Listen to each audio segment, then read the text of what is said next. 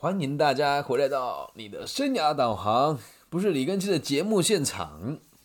那今天呢，是我们一个类似于新企划，以后如果有机会的话，应该会继续用这个方式来进行这个新企划。我个人认为这个做法还蛮酷的，目前为止也没有人这么做过。我们要试着在 U 呃这个不是 YouTube 这个什么 Podcast 跟播客平台上来做 Vlog，跟大家分享我一天的生活啊。那这制作这一集是临时起意，因为我觉得今天发生太多太有趣的事情了。好，我先讲一讲昨天晚上发生了什么事，然后再到今天我怎么度过我的一天呢？其实，呃，要从前天讲起啊。前天是因为我我们某一间在台湾的某一间大专院校发生了学生的一些很遗憾的事情。至于什么内容，我们就不谈了，我觉得要保护个人的隐私。然后我就跟某一个我很亲近的心理师说，我觉得现在我们做的东西都非常有限。就是为什么心理师没有去掌握到这个大学生的特殊家庭的状况，然后这个心理师跟我私交甚笃，然后我们也很重视彼此的感觉。可是他的回答是：你这个说法就太无知了啊！我们心理师的工作本来就不是掌握每一个人，而且我们根本就做不到这件事。我说我知道啊，但是我觉得就是可以做得更好，所以我提出来嘛。他说：那你要讲是有 sense 的问题啊，要让人家能够听懂你的反应是什么，并且要能够建议别人来执行啊。那我就觉得有点难受，因为我跟他认识也不是一两天，就是我我认为我也给他很多不同的协助，当然他也帮助我很多事情，所以今天讲这个东西，并不是说要去批评别人还是怎么样，或者是立场不一样就生气，没有，其实我当下觉得很绝望，就觉得我很努力的在做每一件事情，然后去感受每个人的感觉，然后如果有人很难过了，我一定会为了他也感觉到不舒服、不开心，会想要帮助他。而今天我提出这个疑疑虑的时候，不只是这位心理咨朋友这么跟我讲，说我这个问题没有 sense，就连该学校的这个学生的老师也说了，这这个事情是学生自己的，也不能说责任嘛。他说很多学生就是不讲他的他的背景，那你要我怎么办呢？那就是问题啊。我们是教育者，这就是我们要去怎么办的地方啊。而每个人的回答都是大家都尽力了，而这个事情却还是发生了。然后我很难过，真的很难过，因为我跟他讲说，跟那心理师朋友讲，他讲要吵架，就他讲说，我真的很受不了你每次都很那么自以为是，然后讲话都那么难听。我说我不今天不是批评你的职业，不是批评你的工作，我是说这个制度还有更多可以进步的地方。所以那个晚上我就睡得不大好。然后这两天我在静宜大学授课，时间其实很长啊，就是两天一共授了十六、十三、四五个小时。对，因为我中间都没有休息嘛，学生问问题我也都会回答。那授课的过程，大家的反应也都很热烈了。然后有一位同学就跟我说，他很感谢我，因为他原本以为自己这样子的想法是天马行空的。对，他说原本他觉得这样子的想法是天马行空的。他说这样子的人应该不可能存在。可他上完我的课之后，他觉得诶很特别。来，我念一下他讲的什么。他说。我是吃货养羊，好，大家可以去追踪他的这个频道，他叫吃货养羊，吃货吃东西的货，养羊就是杨美美的羊哦。他说有些话想跟你说，我是认真的，觉得对你很佩服。现实动态打的那些都不够表达，但我想说的是，你真的是我遇到过最厉害的人。我知道你有可能是会觉得世界上一定只有你，不一定只有诶一世界上一定只有你自己那么厉害，我太夸张了哦。我知道你可能会觉得世界上这世界上一定不止有你那么厉害，我太夸张了哦。但我觉得你厉害跟其他人厉害是不同的地方，你可以把野心、自私、企图心跟无私分享这两个部分的平衡做得很好。因为很多人就算很厉害，但是很自私，不想跟别人分享。有些人是到了一个点就开始自满而停下脚步，有些人则是被现实世界磨平了，只剩下空壳般的内心。但是你却可以有勇气的说出来，并且持续不断的充实自己，这就是我最佩服的地方。然后跟您说，想要改变，诶，然后你说想要改变这个社会，让这个社会更加的安定，传递给每一个人一种找到自己存在的价值的意义。在认识你之前，我以以为这种话根本是空谈，我自己也有过这样子的想法，我还觉得自己很笨，怎么可能轻易改变别人的想法？但是你是第一个证明了真的可以改变的人，不只是浅浅的听完当下充满斗志，隔天就忘了的那种，是真的有影响力的。我很惊讶，原来一个人可以做到这个地步，很想向你看齐，以你为目标，我会继续努力的。对，就就他这个是我几乎一字不差念出他给我的评语哦。然后讲完之后，我就跟他讲说，真的很感谢你，因为在这两天，我就录音给他，我说在这两天，其实我我也遇到了很大的打击。我曾经以为这些会应该支持我跟理解我的人，他却不支持，也不是不支持，就是不理解嘛。就是他他觉得我在评判这个制度，可是实际上我不是评判他，只是想要让人家知道我们都可以做得更好。哦，那当然，我觉得这个事情到这边大概就告一段落了嘛。然后也就过了两天，也真的很累。我这两天真的事情很多啦，工作也很多。我连续一二三四五天，每天授课都超过六个小时，对，六个小时。然后今天比较特别的是，一早我到了南开科技大学，那第一班呢是这个电机系哦，电机什么智慧工程学系。然后一进去的时候，同学们就这样啊，又要听这个没什么用的演讲啦，生涯规划听的也很多啦，就也不大搭理我。然后我一上台就跟他们讲社会的阶级是什么，然后问他们为什么要读大学，把机会成本跟成本算给他们听，因为大家就开始认真听嘛。然后听着听着，有个同学哦，他在工地上班，哎，不要怀疑他是大学生，在台湾的大学生真的有同学会为了赚钱去工地上班。我先说没有不好，这位同学我真的很佩服他。然后他在工，他就跟我讲说啊，这个我们做。你们应该很难理解吧？在台湾的工地工作，只要你懂一点点技术，一天两千块到两千五百块都是稀松平常的事情。台币很压抑吧？对，然后我就用他们的这个行业举了一个例子，说这个社会阶级是什么样子。然后另外一位同学问我这个赌博性电玩哦，线上博弈哦，我也用线上博弈举了一个例子给他听。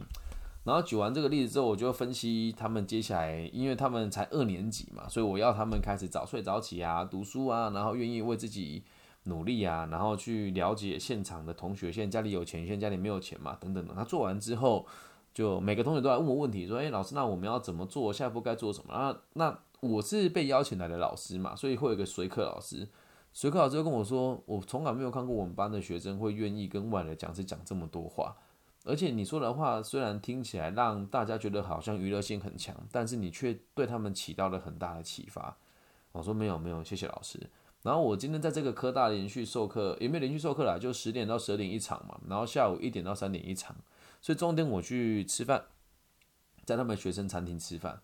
然后在学生餐厅吃饭之后，我就一边吃，然后一边听昨天静宜大学的老师要我做哪些事情。因为我们用线上课程跟实体课程，要我产出一份报告给他，所以我就一边吃饭一边跟他讨论有没有办法产出这个报告报告。然后同时跟这个中华医师大学的心理师呃敲定，哎，跟研跟写我的这个讲师资料给他，因为明天要去中，哎，后天要去这个中华医师科大演讲嘛。然后做完之后，我就在餐厅打开我 EMBA 的那个一个论文的，就是阅读论文写心得嘛。然后就写写写写到十二点五十分，然后去上下一堂课。然后下一堂课这个是观光管理学系。然后这群同学呢，明年的一月一号就要开始去企业实习，所以我们必须得强化他们的工作的动机，然后跟他们约定实习的时候用什么心态来面对工作。那我一来的时候，其实大家也是这样子，因为这种课程他们上多了啦，啊，这也不是说我们要批评啊，是来各位同学哦，如果你自己也上过那种生涯规划课课程很无聊的，就请你在留言留言区打有遇过啊，生涯规划课程很无聊了，但你就画四个圈圈，什么说啊人生要追求什么，然后带你写几个量表，就说哦这个要探索自己，然后老师讲课都会说。同学你们对未来要有积极的想法，在未来的时代里面，我们很容易被机器取代掉，所以你们的态度呢，会很决定你们的关键点。好，那如果你们态度不好，那以后这个社会也不会善待你们，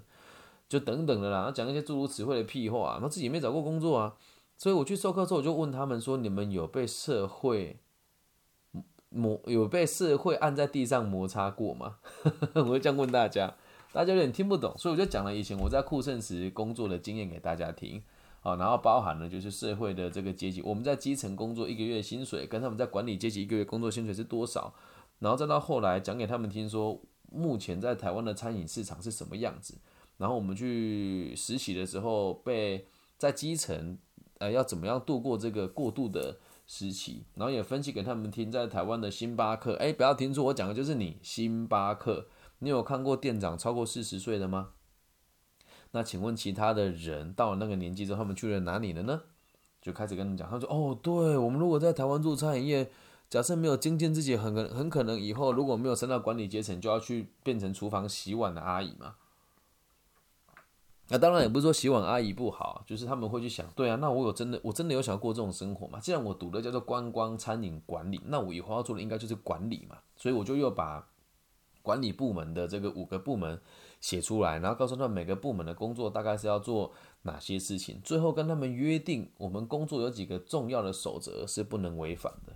然后结束之后，有几个同学就过来跟我留联络方式嘛，然后有个同学就跟我讲说，他其实第一次。听到一个老师可以把社会的现实面讲的那么柔软，听了又不会不舒服，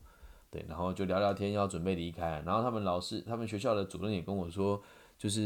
因为毕竟这就是这间科大的成绩不算很顶尖，那一般老师去了也都无法跟学生沟通吧？对，就是毕竟你是读书人，就很难跟一般人沟通吧。然后他们就跟我说，接下来如果还有机会，就会跟我合作。我说都没有问题，然后我就把联络方式留给大家。所以大家可以看到，我 IG 的粉丝人数一直增加的原因，是因为我真的很认真跟每个人互动。那这个事情结束完之后，我就开车到东海大学哦，我的母校啊。后来东华大学第一件事情就是先去那个我们就业辅导室的办公室，我送饮料给大家喝。然后刚好我也积欠了一些文件没有签嘛，我就能把文件签一签。然后进去之后，因为这边是我以前攻读的地方，所以里面有三位老师是看着我长大的，我就把饮料放在大家桌上。然后两位没有来过的职员，一位跟我讲说：“哎，你是李根熙耶，你怎么看起来那么年轻？”我说：“你怎么这么说？”他说：“我在学你在学校演讲的海报是我做的，然后我是你 Clubhouse 的听众哦，我听了就好开心哦。”我说：“所以你追踪我很久了吗？”他说：“对，但是我后来没有在听了，因为现在 Clubhouse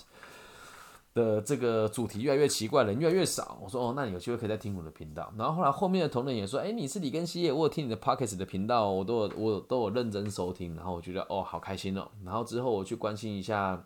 就是在这个办公室工作的职员，然后问他们最近过得好不好啊，有没有需要帮忙的地方啊，然后加油打气一下啊。